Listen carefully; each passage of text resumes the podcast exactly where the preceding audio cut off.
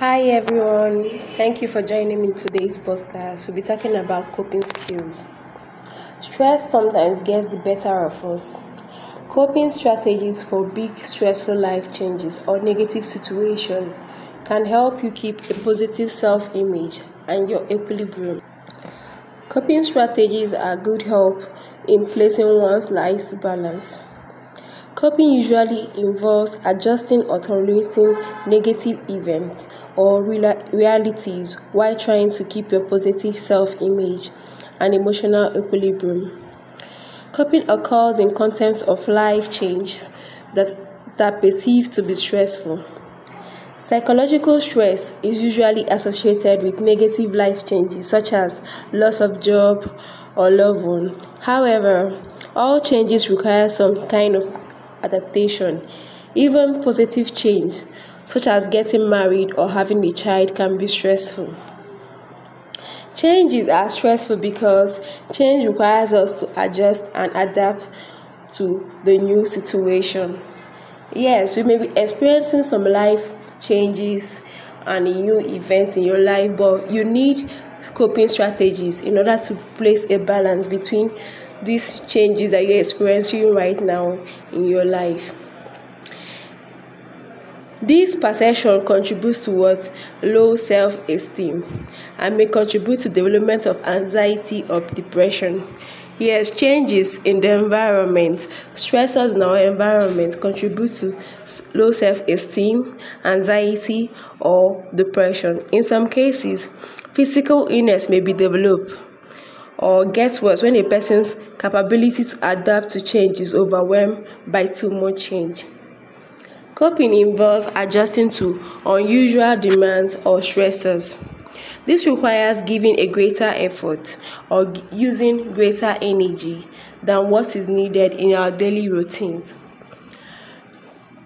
Prolonged mobilization of effort can contribute to elevated levels of stress related hormones and to eventual physical breakdown and illness. Stressors that requires coping may be acute while moving to a new home or experiencing the onset of marriage problems. Yes, like when you get married, these are positive changes or coping to a new environment. This may be really, really stressful. This when coping skills are actually needed. Yes, it's normal for you to experience this. You may feel, why am I experiencing this? Why is this coming to me? And you may feel like it's abnormal. No. Most times we for us to adjust, we have to use our coping skills in order to, for us to adjust and gain emotional um, balance at that period of time.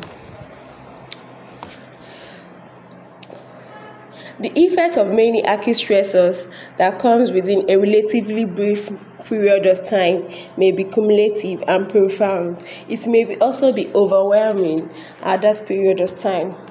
Those who experience a marital separation, yes, divorce, is also part of these changes, negative changes we're talking about.